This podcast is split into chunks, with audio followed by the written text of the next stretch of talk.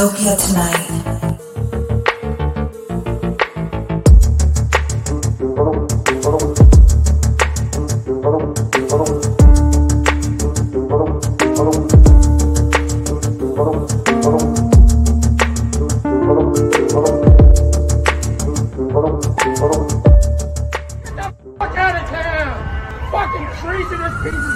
Dystopia tonight.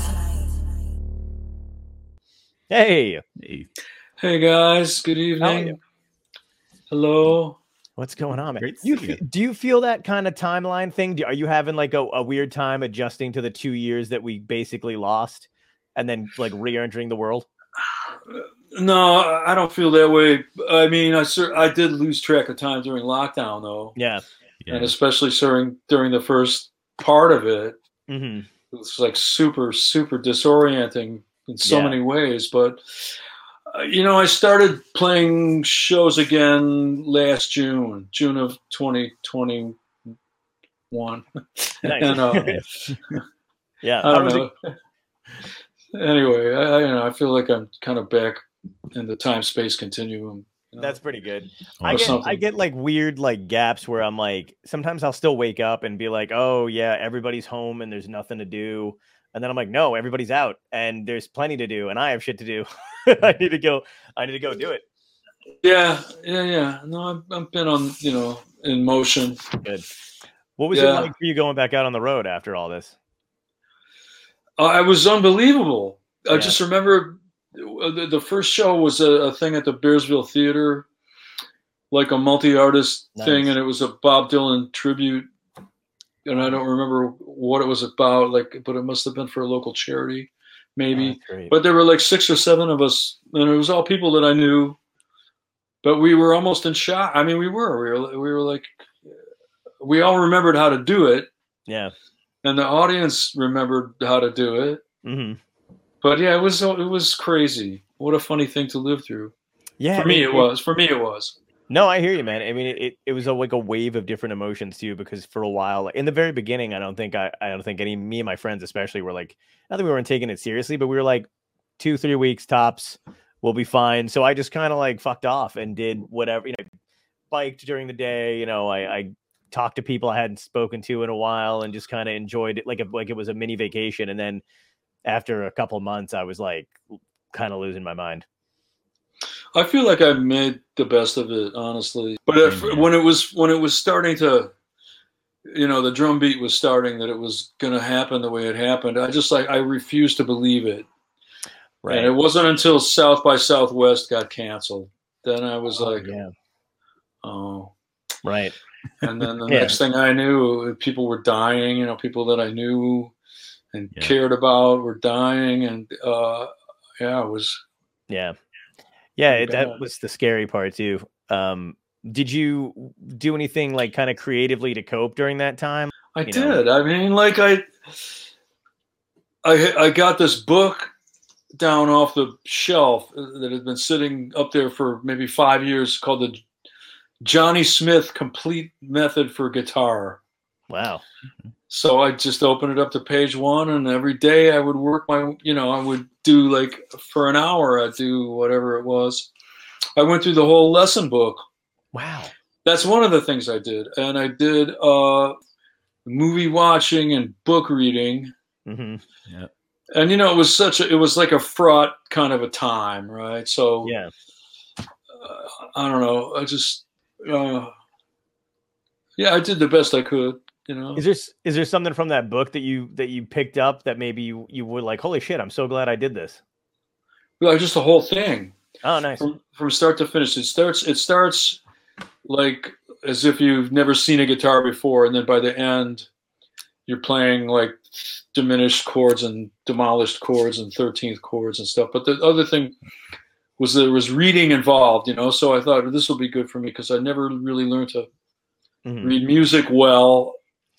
And so anyway, I worked on that, you know. So I- Yeah. I, just I got into a, a thing. that I made I I that didn't just go into a fog or a funk for very long.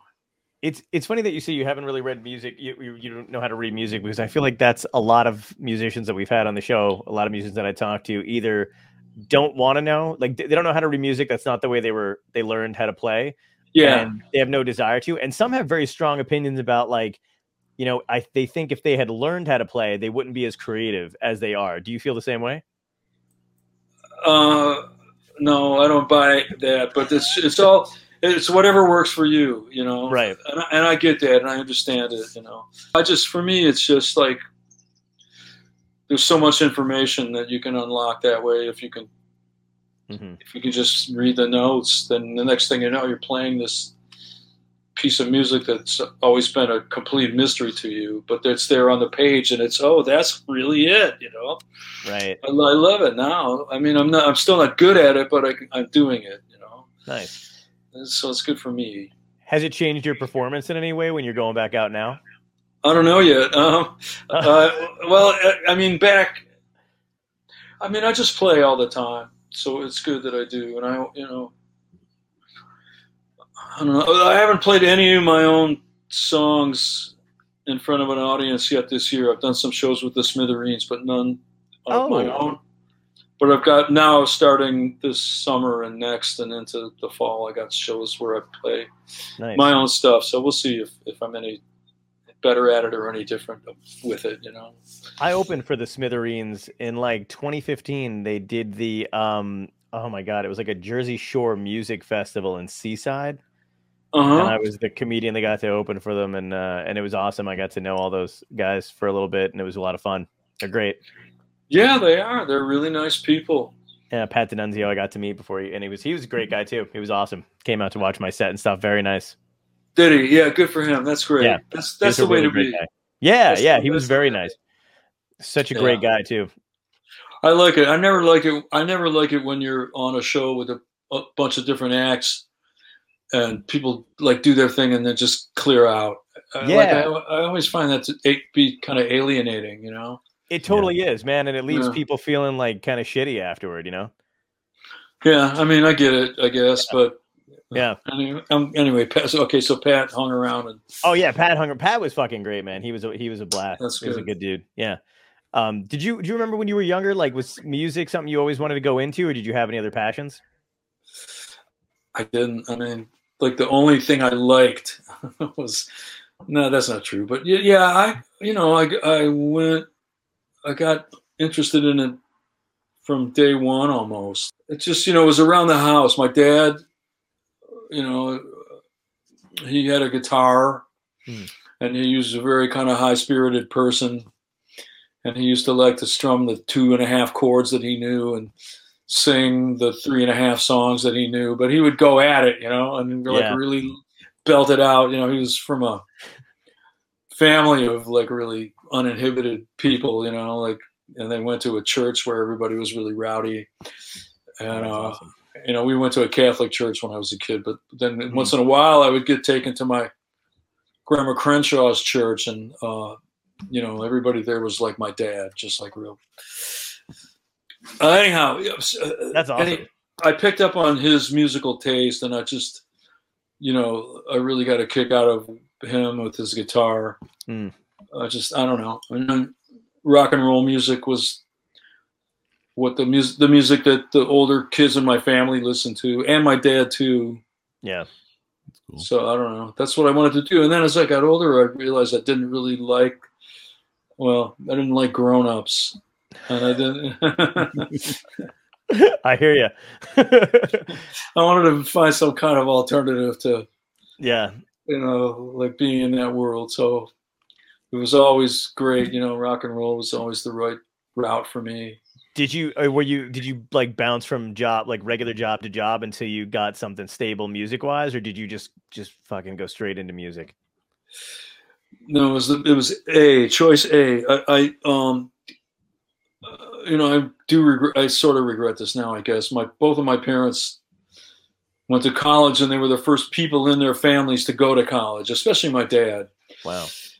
Uh, you know, so they, I mean, they really wanted me to follow suit, and I Sure. just was, I wasn't having it. You know, I couldn't stand being in school, the authority figures and the regimentation. It, it was not, you know, anything oppressive at all, but I just didn't like it. You know, so I hear you. uh, after I, I just would wasn't even considering carrying on with any kind of school situation. So I got jobs, you know, just like I worked in a snowmobile factory Wow. for a little for a little while. Everybody's stoned at the place, you know. I smashed out my front tooth one day Oh shit. with a tool that I was using, and uh, I worked in a kitchen. You know, a couple different. I worked at. You know where I worked? One place was. Uh, have you ever heard of a place in the Detroit area called Machus Red Fox? Yeah. It's a place where Jimmy Hoffa got snatched from. Right. That's okay. Yeah, yeah. It's like legendary. Yeah, absolutely. I worked there. I, I'm not. You know, there was, I didn't. It was. I think before the Jimmy Hoffa thing happened, but. Oh wow, Yeah, I worked there for a little while. I worked uh, That's at a that's awesome. steel plating and processing factory. I worked a midnight shift on that. Oh wow. And then, uh, You worked intense jobs then, man. It wasn't like you had a paper route or some shit, or you worked at like a fast food place. You went like hardcore into into like the industrial business. well, it's the Detroit area. And, Yeah. And, and back, back then, you know, I mean, all up and down the let's the town I lived in was bordered on one end by this road called 11 Mile Road. Hmm. All up and down that road were like these factories, and they were all kind of ancillary to the auto industry, a lot of them. But my aunt, my aunt worked at this one place. Uh, I asked her what she did for a living when I was like a little kid, and she said, "I make liquid liquid level controls." oh my god. And you know, if you have a level from the hardware Yeah. store, you see that little- she she made those. That's what she did for her, her whole. That's working so life. cool. But yeah, so you could you know you could work for, at one for a while and then go to the one next door and work Yeah. there for a little while. It was lots of jobs in the Detroit area. Do you remember what the last Those job kinds you of had? jobs. Yeah. Do, do you remember what the last job you had was before you went to be a full musician? Not really sure what the last one actually was, but Hmm. it, it might have been a at a at a screen printing place. I got Okay. fired from there. Oh, nice. really? Yeah. It was, What'd you don't get know, just fired like for? Telling the guy that I needed to go to a band practice and couldn't stay overtime. Beautiful. Yeah. Yeah. I've had those conversations before. Um, and it's funny. uh, Did you feel like good about it when you actually like wound up leaving, or like were your pa- like how were your parents? Because your dad like loved your music as well, but like did they understand that you were like giving up everything else to go do this thing? yeah, they had mixed feelings about it, but you know, I- mean, they were they were really good parents. I was I was really lucky. Nice. You know, yeah, I was. I was. Not everybody that I grew up with was lucky, believe me, but uh, Right. I, I was. I had really good parents, and so uh, I could go outside of their parameters, and they wouldn't. You know, they, it would rattle them some, but they, you know, they'd get over it or something. Anyway. Yeah. And, and then when I did, you know, establish myself, they were like the, you know, they were more happy about it than anybody. Oh, that's awesome. That's great. Yeah, so that was really good. It turned out great. Yeah. Were you cool with them coming to see you live, or were you like kind of like, no, not yet. Wait, like give me a minute. Let me get really you know, good. Oh, it was great. You know, No, that's awesome. I mean, my dad's gone now, and I miss him. But he would always, he would make the trip no matter how far it was if he could get Yeah. to where I was playing. And I always thought it was my mother who was driving it, like she was the one. We got to go see him. Yeah. But it was him. It was my it was my dad more than her, or That's e- equal equal. But it was him. You know. I, Right. I was about to ask, like, since your dad passed, is your mom like, nope, not coming to the shows anymore? and then she No, just she- leaves back. No, she comes. She's gonna. I'm gonna play Ann Arbor, Michigan, pretty soon, and she'll be there. Oh, nice. Yeah. Awesome. Um, did you and your dad like bond over music even more once you started to get really into it? Like when you were, um, you know, on the road and touring and stuff like that. Did you ever play together again? No, we never did that. Oh, okay. Uh, let me see. Did we bond over music? Yeah, I guess we. I mean, starting early, early days, we did. Yeah. Yeah. You know, when I was in my teens, and I, I like, you know, I was kind of difficult. I gave them a lot of, yeah, you know, I did a lot of stuff. Were you? You're gonna have to elaborate on that. Were you like rebellious, sneaking out at night, going out with girl, like that kind of thing? Just all, you know, whatever it was, you know. Yeah. Um, Yeah. My dad, anyway, like I said before, they were great. Yeah, that's cool. Yeah. and it was a long time ago too. So it's hard, you know, like what st- stories do I have about my teen years that I still remember? Not really very many. You know? yeah, yeah. We have a, a lot of fans in the in the audience. We have a couple questions too. I wanted to bring up. uh Tinsman was asking. He's checking in from New Zealand, I believe, and he Oh, asked- Tin- yeah, okay. yeah, Tinsman. He wants to know how many instruments do you play? Um, well, I really play guitar. Mainly, I don't play. I play, I'm a wannabe drummer. I, I just was playing the drums earlier, and if I had if I had to live my life over again, maybe I'd be a drummer. But uh, I, I just play guitar. I, I, I can. I don't play any other instruments like competently, you know. Hmm. And I, I mean, I like. I really respect people that are good on the instruments that they play, you know. Yeah. So I'm not gonna. I'm not gonna pass myself off as somebody who can play keyboards. I can really only play in a couple of keys, but you know, if I think of a part and I'm making a recording, I can get it done. But yeah. Nice. it's really guitar and bass and drums, percussion too. I play, you know, like I can. I do all the percussions. I've always done all the percussion stuff on my records. Sweet. That's cool. Yeah. When you're when you're writing music and stuff, is it the lyrics that comes to you first, or do you kind of hear the how the how you're going to score it first? Yeah, it's the lyrics are always last. Oh wow, okay, Yeah. that's cool. And is it? Do you wake up with like a like a tune in your head, or do you actually sit down to write music?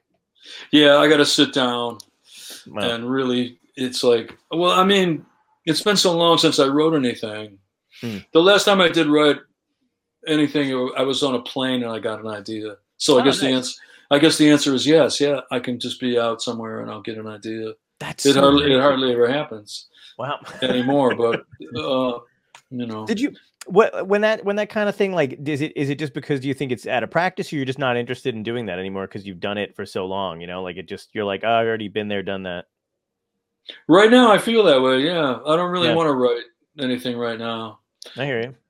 You know, like, uh, I mean, I got a lot of I got a lot of songs I can Yeah. play. You know, Absolutely. but I did I did tune I did I wrote a brand new song. I co-wrote a brand new song at the beginning of lockdown nice. called "The Will of the Wind," and being what time it was and what was going on in you know in the world and stuff like that. It's a song about how humanity blew it, and you know the world's going to catch on fire and come to an end. hmm Uh, and it's a good song too, you know. And it's like it's Yeah. it really says that particular thing, you know. Yeah. like- but I mean, you know, people have been imagining for a long time that the human race was going to destroy itself. Maybe it will, but Absolutely.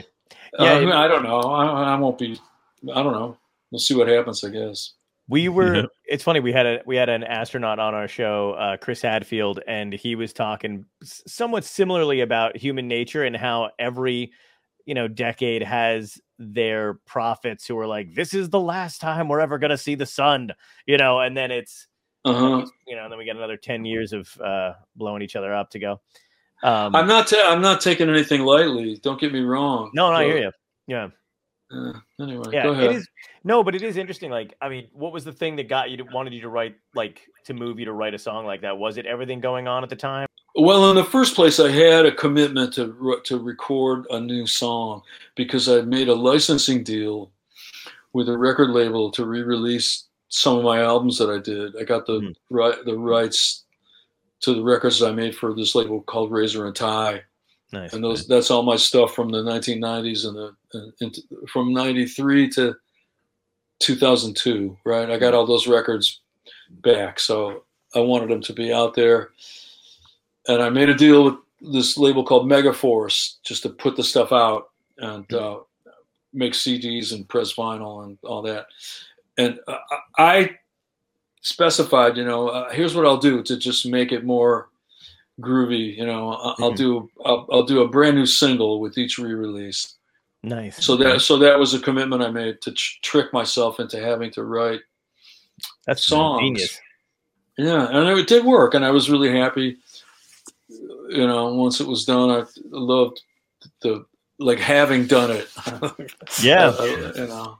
Yeah it's got to feel good to get like the juices flowing again you know what i mean and get the creative process rolling Yeah, I, I like kind of soon after I recorded that, I did a a track for a Todd Rundgren tribute album.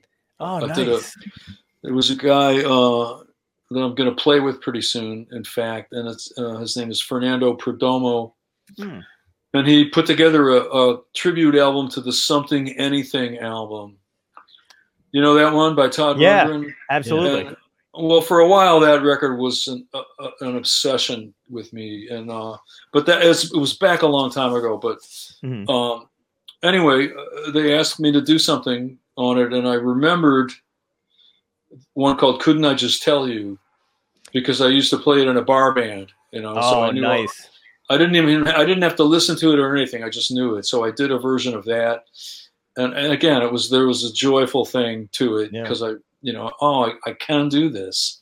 I Yeah, know how to do it. You know, I can make a record all by myself. You know, Yeah. I, I love I love doing it. Uh, Maybe great, man. maybe maybe later on down the road I'll just decide that I'm going to really do it. Oh, know. please do. Absolutely. It, it's you. funny. I think you touched on something that's like, because it, it is weird. Like, I think when artists, especially, because everybody that I've kind of talked to, even during COVID or whatever, sometimes when you don't do the thing you're meant to do, or that you, you kind of forget, like, oh, I, I really had joy in it. And you're like, you know what? Maybe I'm not, you know, I'm out of it. I don't really want to do it anymore, whatever. And then the minute you get that little spark again in your head, you know, or or like something clicks, you're like, oh man, I fucking love this. You know, like Yeah. you're like, this is why I did it in the first place. It, I feel like it never leaves, but you do kind of forget about it. Yeah, I'm I'm kind of I'm away from it right this little Yeah. Minute. You know, I'm, I'm, uh, we'll see. What was it about the Todd Rundgren album that was special for you? Oh God! Well, let me see if I can answer that. Uh, You know, it was just like a gut feeling right away. The first time I heard "I Saw the Light" on the radio, that Yeah. single, it just was it. It's just had my name on it. You know, Mhm. I don't know why, uh, but uh, you know. And then I found out that it was one guy doing everything. You know, and it's got the crazy drums like dong, pow, Yeah. Dong dong. You know, and I'm just like, I really dig this. It's so it's a great rock and roll record. Right. And uh, so there was like this little buzz. I didn't buy the album. A friend of mine bought it. I don't know. I just I Yeah. loved every every minute of it. You know, hmm uh, just like so imaginative and beautiful. And now some of some of it sounds kind of funny to me, like because the drumming is is weird. You know, Right. Right. like here's the tempo oh, you know like yeah, a song will have like no tempo it'll just have like 50 tempos you know right. But, right. uh, and i love it though i mean i i, I am a, I'm a fan of his still yeah. he's still great as far as i'm concerned and Yeah, uh, exactly the same time that i got into that album i got in i got this stevie wonder album called music of my mind. Oh, that's a great one. so it was simultaneous with both of those albums where I was just binging. And it wasn't just me either. It was all the people I was in a band with and all of our circle of friends and stuff like that. Whenever we would be at somebody's house it would be something anything and music of my mind. Oh okay. It it, it ended. Started over again you know? Yeah. Yeah, yeah. For like a whole summer or, or most of a year or whatever it was but I, I have like albums that I I feel like they're almost uh the only way I can time travel because like there'll be a certain album that I'll play and I'll be like, oh my god, this takes me right back to this date, this time, you know, me and my friends in the car doing whatever, and that's that's where that album is locked in time. Oh yeah, of course. I mean, records really are markers in time, and they just uh, Yeah. For you know, if you like records. Yeah, no, it's it's kind of interesting because I feel like I mean every generation has its new thing, and you know Yeah. they're gonna make their own memories. But it's kind of funny to me because I'm like, man, how like everything is always about putting out a single now. You know what I mean? Every song comes out in like every artist has like I'm gonna release a single and they do it slowly instead of like an album. You know what I mean? I don't think people are listening to full albums anymore.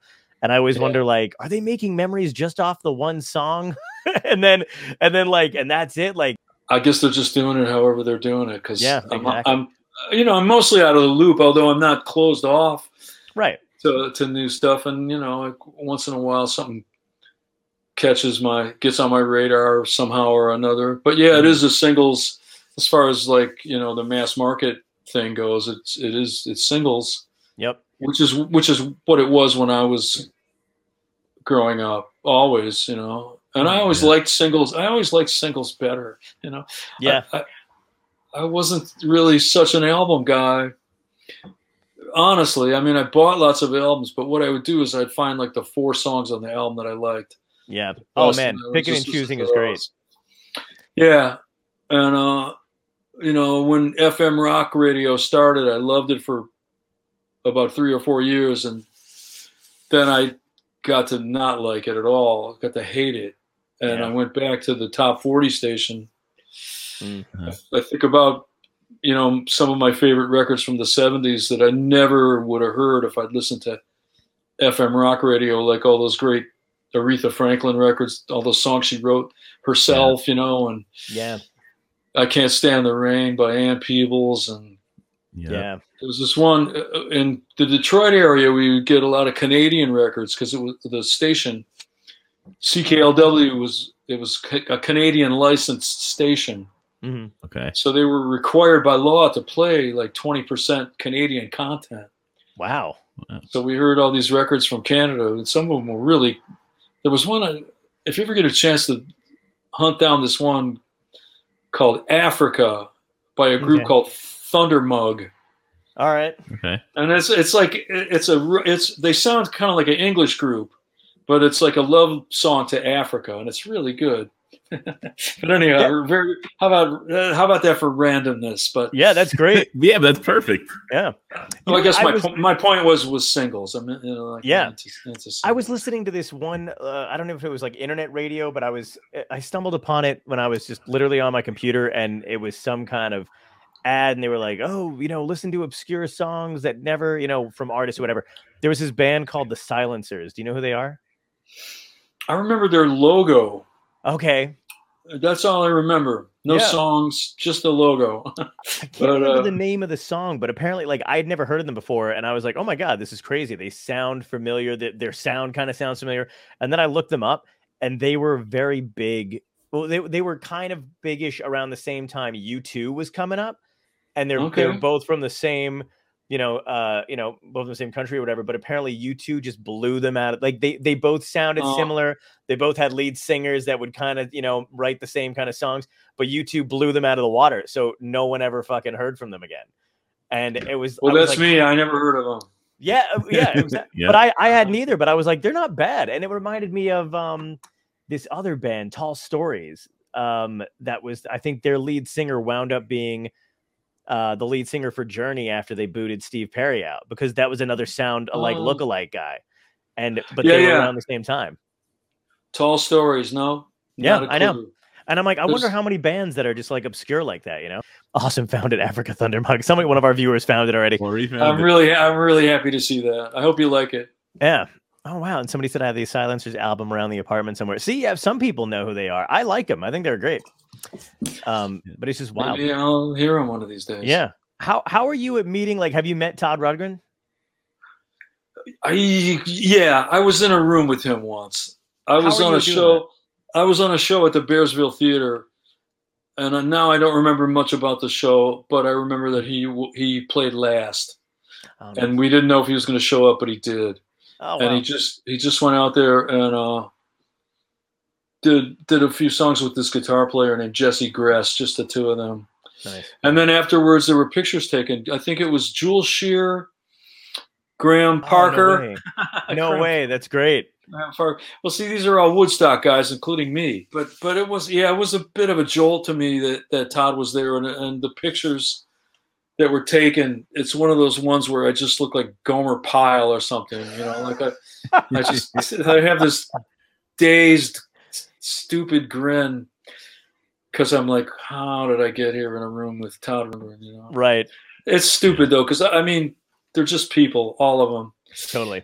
But uh, anyhow, yeah, I was. But when they're your idols, it's hard to it's hard to get your head around it. You know what I mean? Like sometimes I've met people, I've met comedians that I like really, really love and admire, and you want to say something like, "Hey, you know, you you impacted my life," but you just wind up nothing comes out, and you're just like, you know, you say your name and that's it. And- Yeah, Yeah. I've got a real mixed track record with meeting Oh, really? people. Yeah, I've done the whole thing where I just ignore the person, and then late years later, I hate myself for that, or Mm. you know. Anyway, Are with Todd, I, I, Oh, is- are you cool with people coming up to you and, and like you know asking for photos and stuff and or, or just like talking about music? yeah, I try to be friendly, you know. Cool. And mostly, I- I'm I've been mostly lucky, you know. hmm The, the people are cool. Yeah, You know, if somebody's intelligent and they want to talk to me, it's great, you know. yeah, absolutely. Um, That's awesome. What was so? Tell take me like through the trajectory, like you're in bar bands and stuff like that, and then um, do you remember a point where you felt like you had made it, like you would you had really kind of felt secure with your career and your your talent? let me see. I was in bar bands in the Detroit area, and then I just kind of reached this moment in time when there was like zero. I was at, I was uh, at an impasse, you know, Mhm. and there was nothing over here or there or anywhere, you know, nowhere to go, nowhere to turn, nothing to do. I'd done everything I could do, and uh, so I realized I had to do something, uh, make a huge pragmatic move, which I'd never done before in my life. The Mm. first pragmatic thing I ever did in my life Wow. was clear out of the Detroit area. And the way it happened was uh, I was just somewhere and I ran into this guy unexpectedly that I'd gone to high school with. Mhm. And I said, "Oh, wow! I haven't seen you in such a long time. Where? How are you? Where have you been?" And he explained to me that he had moved out to L.A. and he was home for a visit, and he was going back soon, and he was going. And the band he was in was going to audition guitar players, and he jokingly said to me, "Oh, you know, why don't you come out and audition?" Wow. And I said, "I said, when are you going?" And he told me, and I went. Nice. Awesome. So that was it. It was great, you know. That, that it. I, I love now that it happened like that. Just, Yeah. but anyhow, I, I just got in my car and drove out west with him. Mhm. And the f- crazy thing is, I haven't seen him since. Oh no way. Wow. No, I haven't seen that guy at all since, or heard one word from him. I know he's alive because every once in a while, I rem- I'll remember to ask somebody if he's still alive, and he is. But Do you have? Yeah, would you call him up? maybe I will sometime, or maybe Yeah. we'll just bump into each other again. You know. But Yeah, Yeah. let it happen naturally. anyway, I went out there and nothing happened. You know, like I didn't get in the band that he was in. Mm. But then I, the lead singer that wouldn't hire me was nice enough to hook me up with another band. So I traveled around the West with this other band for six months, and it was really interesting because it was little towns in the West, like Rock Springs, Wyoming, and uh, you know Missoula, Montana, and like I guess that's not such a small town, but uh, you know it was, uh, it Elko, Nevada. We were in the, the the band I was in. They loved Elko, Nevada. That was one of their hot Never hotspots. Wendover, Utah, on the Utah. Nevada border. Mhm. And uh, Yeah. I mean, I just I didn't know what I was doing. I just knew that I had to keep moving. Yeah. And uh, and then the next thing that happened was I got in Beatlemania, and that that start you know the roots of that happened you know like on while I was on that trip out west. Nice. I don't know. I just got on this path, and I wound up on the East Coast instead of the West Coast.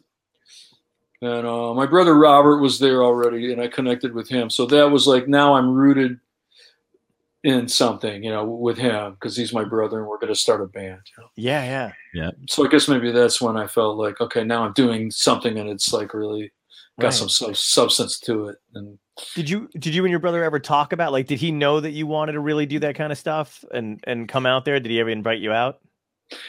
anybody that ever knew me ever knew that I was interested in you know that I was a rock and roll musician and that's what I was you know Yeah. so he I mean so he always knew Mhm. that that was my ambition and he, and uh and he played too he was in a band Yep. with all the younger brothers of the guys I was in bands with and uh so yeah it didn't come as any surprise to him he was really happy because you know you know he could take he could tell that I was serious and I was just saying well okay well let's we're going to do this and this and it's going to be like this and this is the music and Nice. I think he was really happy about it like wow Yeah. That's How cool. did- Did, oh, I'm sorry. I was going to ask. no. Did uh, so did somebody see you and were like, "You're the perfect fit for this Beatlemania," or was it like a friend of a friend, or Oh, okay. Well, I'll tell you the whole story. I was in a motel room I've told this story a bunch, but uh, you know, when I was out there, I was really far away from my kind of like familiar surroundings. Let's say I was in a really alien kind of environment, really, Mhm. and uh, but you know, I love. I mean, I loved it, and it was beautiful and all that, and it was great.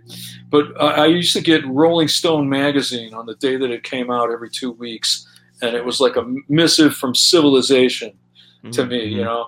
And so, like, I'd be in a town and I'd be like, okay, it's the day, you know. And, and I was, I would hope that the local drugstore would have it that day, and usually they would. So, anyway, I'm reading my copy of the magazine, and in the back, they have classified ads, and one of them was for an open casting call for Beatlemania Wow. with a 212 number that you could call. And uh, I'd heard of Beatlemania, I read about it in Time magazine.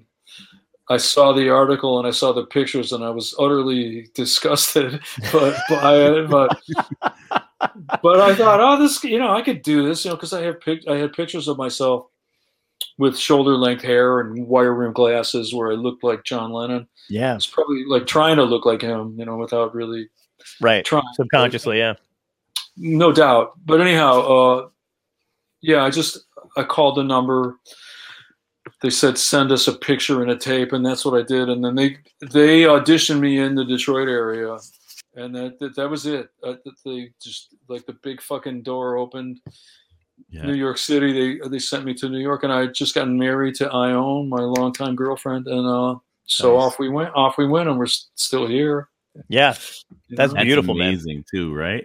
That's You great. yeah so that's what that's that's how i got into show business That's Awesome. great, man.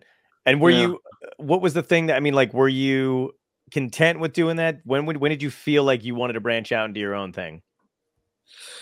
It was um just time. It was like you know the the hourglass, the sands in the hourglass. You know, I was getting to be in my mid twenties, Mhm. and I just I just knew I had to, you know, find a really find a path. You know, Beatlemania was a thing. I did it for a while, and then I was like, okay, now I got to really.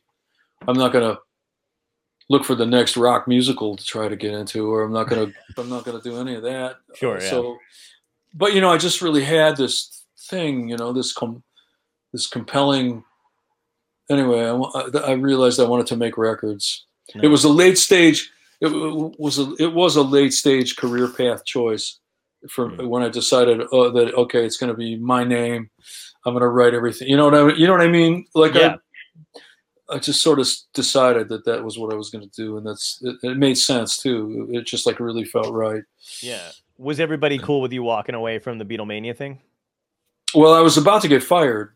Oh, yeah, do. I, I was. I, I, I'd been given my second talking to for not trying hard enough, wow. and uh, so this time instead of deciding to straighten out, I just gave my notice the next day. Oh, nice. Wow. You know, it was it was it was it felt right. You know. Um, Yeah. yeah. I don't know. It's almost probably like leaving any job where like your brain tells you, you know, you're done with this, you got to move on, and so you just stop trying. You know what I mean? Like you just subconsciously just shut it off. I was just so excited. I mean, there must have been some moment in your life when you kind of like you knew, Yep. Yeah. you knew, you know, and Oh, that was yeah. that. It was that time for me. It's just like I I got it. Yeah. This is it. I'm, you know, so off I went. I was five or something. Wow. Time And to make a move. When you were doing like your own stuff, when you finally went on to do your own stuff, like was it? Did you enjoy kind of being on your own? Because you've been in collaborations before, you bar bands before, and then you were in Beatlemania for a while, and at this point now you're out on your own. Did you enjoy it? Did you have a good time not kind of work working with anybody and just being by yourself? Yeah, I really needed to have it that way because I Mm. had been, you know, in, in a band, a couple different bands, you know, where there was original material and it was a democratic thing and everybody had an equal voice and stuff like that. And Mhm. it wasn't right for me, Yeah. you know. I, I, I really needed to be. By the time I figured it all out, or it all came to me in a vision or whatever it was, by that time I, I knew, you know, I just I just have to be able to do it the way I want to do it. Right. Yeah. So that was it. And I, you know, I had my brother hmm and we got a we got a bass player, kept it minimal, you know. Nice. Yeah. That's the It's way to go. Yeah, What- yeah. Did you uh were the were the comparisons to Buddy Holly like early? Like because I, I know like whenever I've read, you know, reviews or stuff about you back in the day, or whatever, like they do mention it. But I don't know how did it start? Like, do you remember like was it right away? Yeah, it was right away. Mm. And uh I mean it's not the least bit far fetched, I would guess, you know. Right. The, Yeah. the fact that I was influenced by him and that Well, it- I wore glasses and played a Stratocaster. Yeah, yeah. Uh, Yeah. No, I mean, I you know, I was deep into you know just reveling in and rediscovering the rock music that I'd loved during my childhood. I was taking inspiration from it and I was using it, you know, as a Yeah. starting point for what I was doing. And people picked up on it because it was obvious, you know, Right. that Yeah. song of mine, Cynical Girl, Yeah. how you know how you not of course and the first thing most anybody would say is oh that's like a buddy holly song Right. because it is but then it's got funny lyrics you know but anyway Yeah, yeah. It's cool. Like, who the hell was on the other day? We were just talking to somebody because there's there's that band. Um, who I, I love them. They're great, but Greta Van Fleet will not admit that they got were influenced by Led Zeppelin, and I always find that so hilarious that it's like blatantly obvious. But yeah in interviews and stuff, they never bring it up, and I was and I kind of drew that parallel too because you know the Buddy Holly thing. I wonder how you took it, but that's nice that you're like, yeah, of course, I was influenced by him.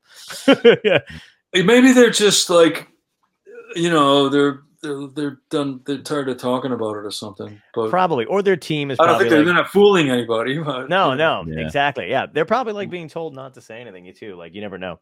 i don't know Um, but uh, that's awesome. What I want to ask you about um your involvement with the uh, the Gin Blossom song.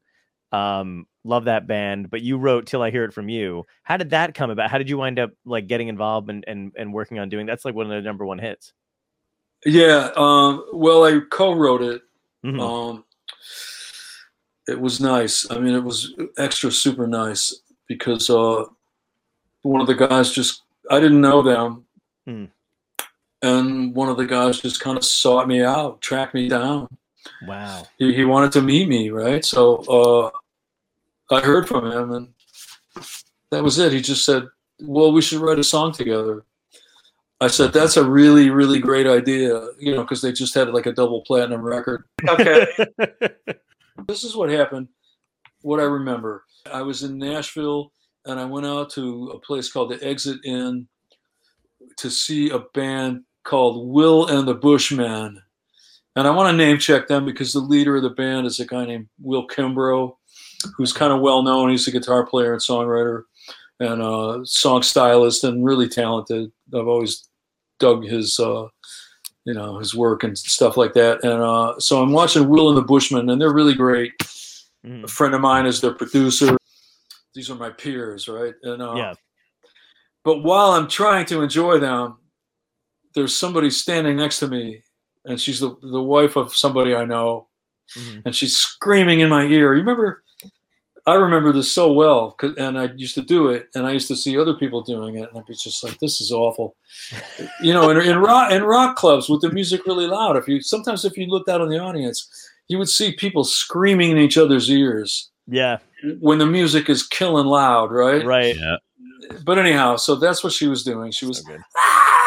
but she was telling me about the Gin Blossom. They're out in Tempe, Arizona, and they are big fans of yours. And, I, and I'm just like, okay, sure, anything you say. And uh, then a little while later, she sent me their album. The Gin Blossoms made it like a self, you know, they pressed it themselves and sold it at Yeah. their gigs. So I mean, I knew of them. The next thing I know, they're on the radio and they're on TV and they're the Mhm. Gin Blossoms and they're big. Yeah. You know, uh, I was really happy. I was like, "Whoa, the, the, look at that!" Mhm. So then the next thing I knew, I heard from one of them. I heard from Jesse Valenzuela, in fact. Yeah. And uh, we just agreed to meet up. We were both going to be at South by Southwest that year.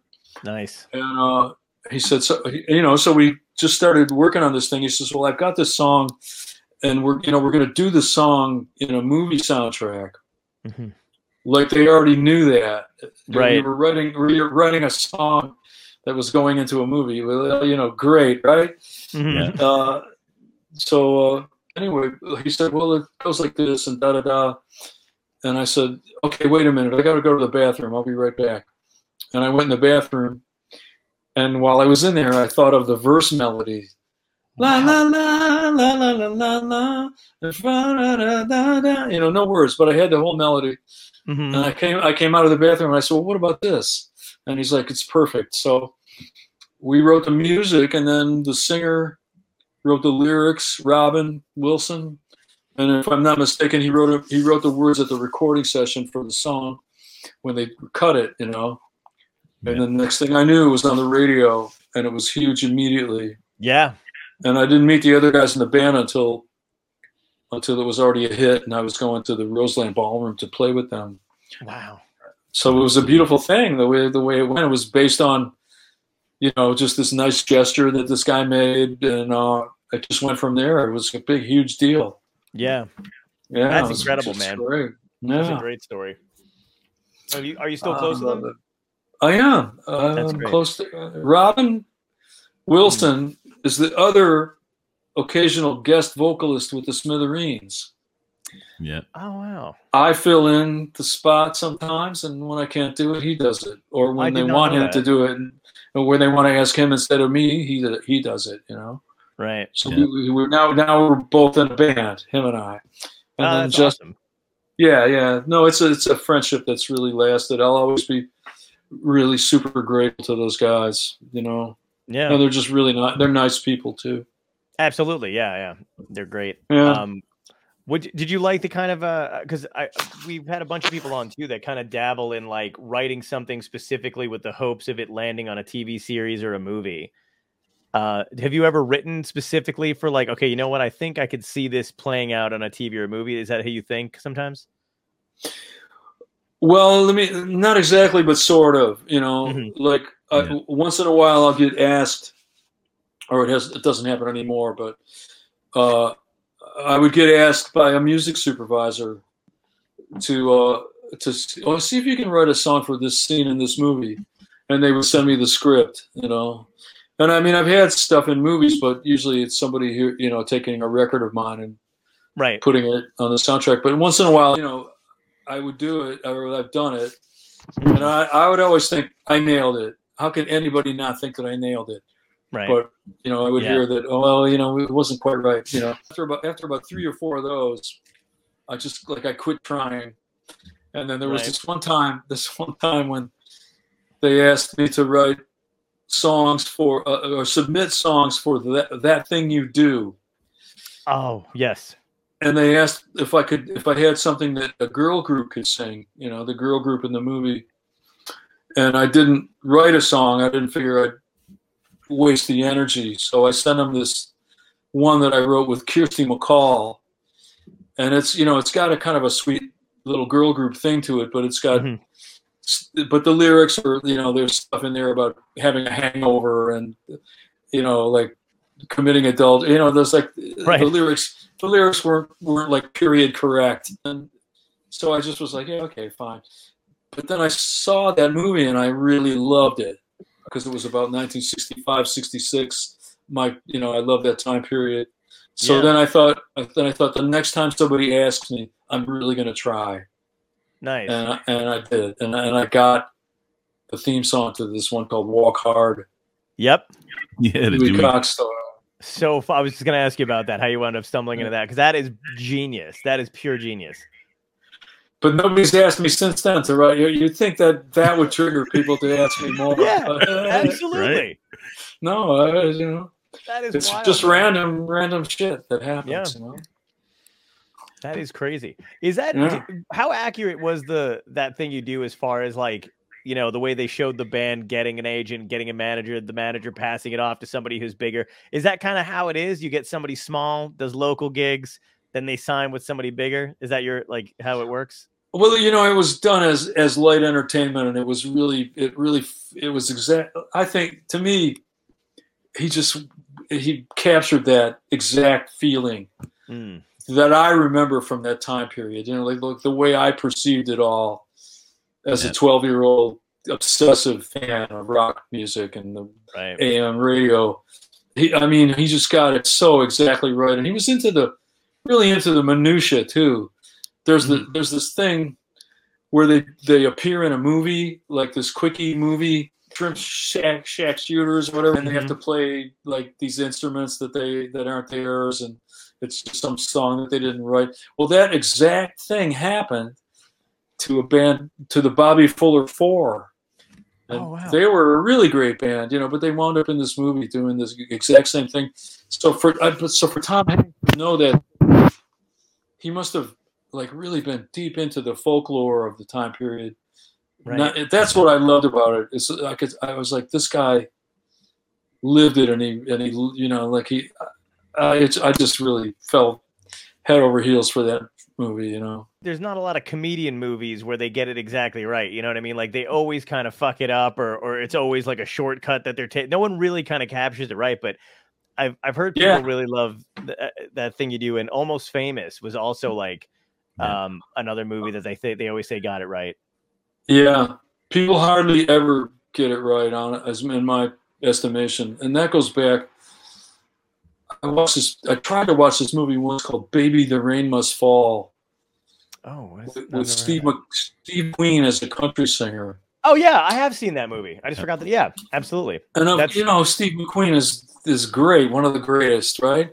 Yep, but in absolutely. the scenes where, where in the scenes where he's supposed to be singing and playing, he looks like a complete fool. You know, Uh, like you can just tell that he doesn't have a clue, yeah, and it's it's just it's hard to do if you don't know how to do it or if you're not naturally Yeah. you know able to do it.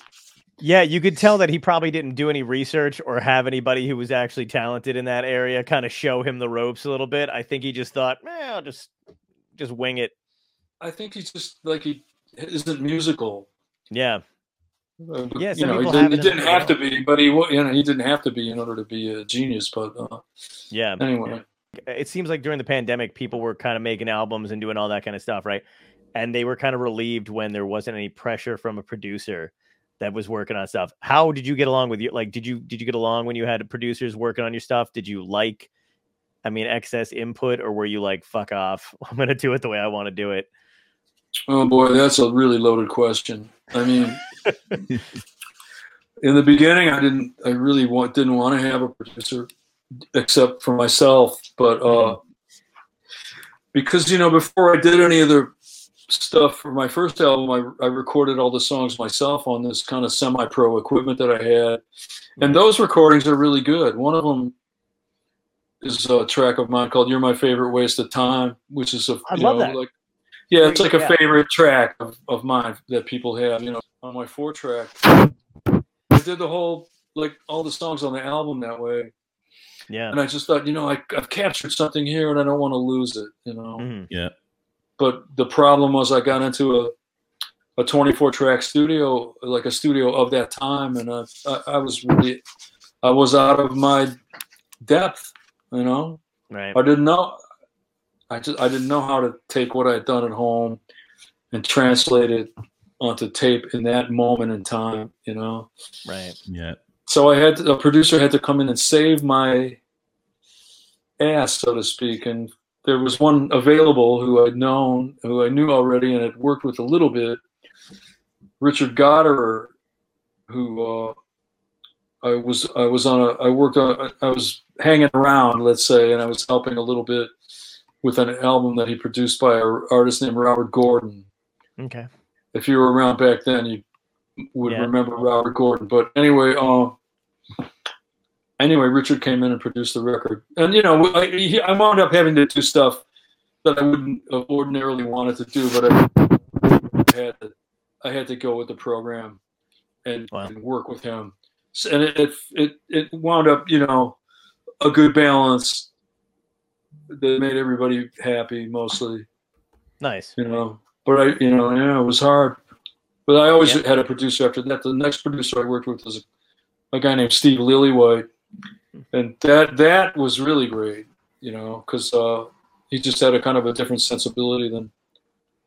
Yeah. Anyway, I Yeah, don't want to go through that whole history, but Yeah. Well, it's got to be like I always wonder like when you find somebody who you love working with producer wise, is it hard to kind of hold on to that person or is it just because they're working on other projects? Because it's like if you, I always feel like if a musician and like a, a producer are getting along really well, why not just keep going with and making albums? You know?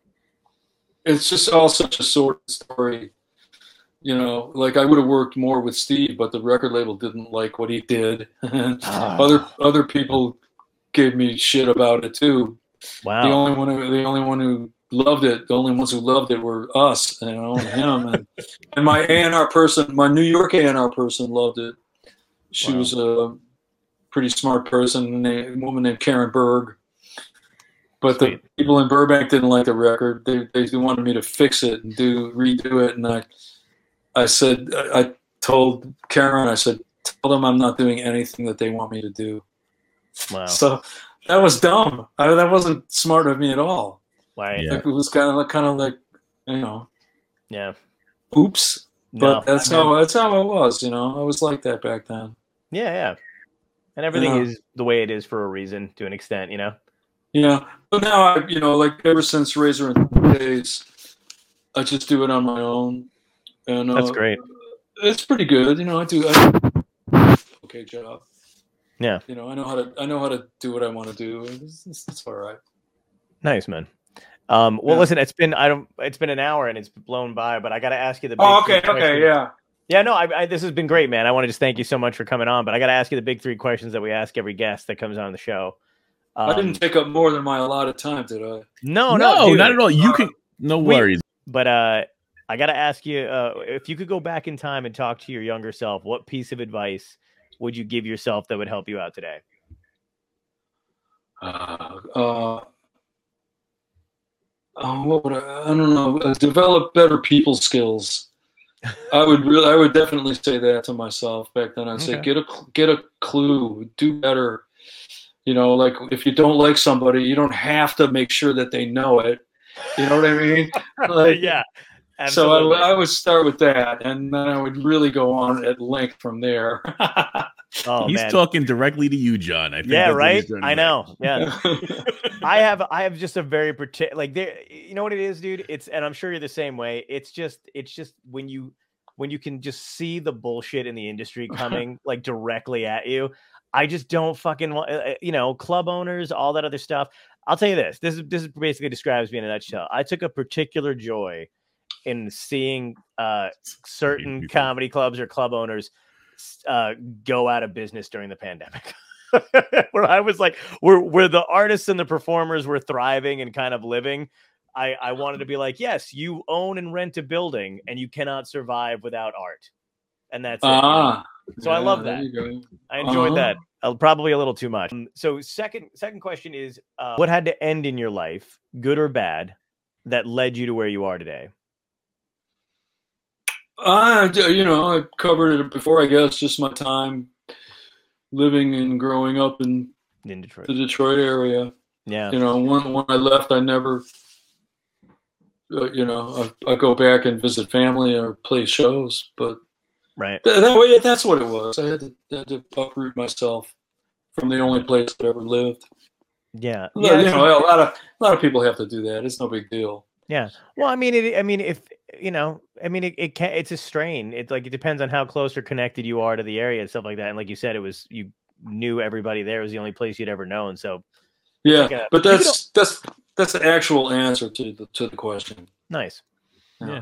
Um, and the third question has to do with the show itself. So if this was a genuine dystopia we were all living in with like aliens or zombies or a, a comet heading toward the Earth, it's basically everybody's last day on Earth. How would you wind up going out? What would be your epic death? Oh God, I can't answer that. I have no idea. There's really, I mean, there's like enough real threat in the world True. to start trying to imagine that sort of a scenario, and also, I mean, I don't want to go into it, but I had, I did have a little brush with death not that long ago. I, you know, I wound up in the hospital. It was miraculous the way it played out, and I'm 100% fine again, like it never even happened. hmm Thank God. But you know, like I, I Yeah. don't know. I- I'm just I'm a little bit. uh, It's hard for me to answer that one. No, I I, hear I don't well, know. I don't. I, I want to. You know, I'm, I'm into. yeah, I can't. I don't want to talk about. well, like, then you'll be in a you'll be in a bunker then, and everybody else will be, uh, you know, be you know, getting attacked by aliens, and you'll be chilling out listening to Todd Rundgren. Hopefully, you know it'll if it'll all happen so fast that you don't even know that it's. You know what I mean? It was Yeah, I hear a you. flat, flat before you. even- That's. I guess that would be a. Boy, that's like you know. Yeah. Yeah, Uh, you it really- on you the really- back porch. Fuck me up with that one. Yeah. So, I, you know, I knew one day this question was going to come and bite me in the ass. So you know far, what? a hun- Me and John have had this conversation nine times off air. We We're have, but I'm like, reword that nicely to just Yeah. if if there wasn't a, a zombie apocalypse, what would you want to be doing? yeah. So I, I I feel like Even then- playing your guitar. That's what I would say. Well, dude, I really want to thank you for coming on again and spending time with us, man. It's been an absolute blast. Good. I'm glad you had a good time, and I, uh, uh, you know, thanks for inviting me. Of course. And, Yeah, man. uh, Yeah. fun. I, I hope uh, I hope you come back with us again soon. Absolutely. Great. Good luck with the show. Keep on keeping on. Thank you, man. Thank nice to meet you guys. Yes, nice to meet you Such too, man. pleasure, Peace. man. Have a All great one. Take Uh, care. leave, leave the studio here. Uh,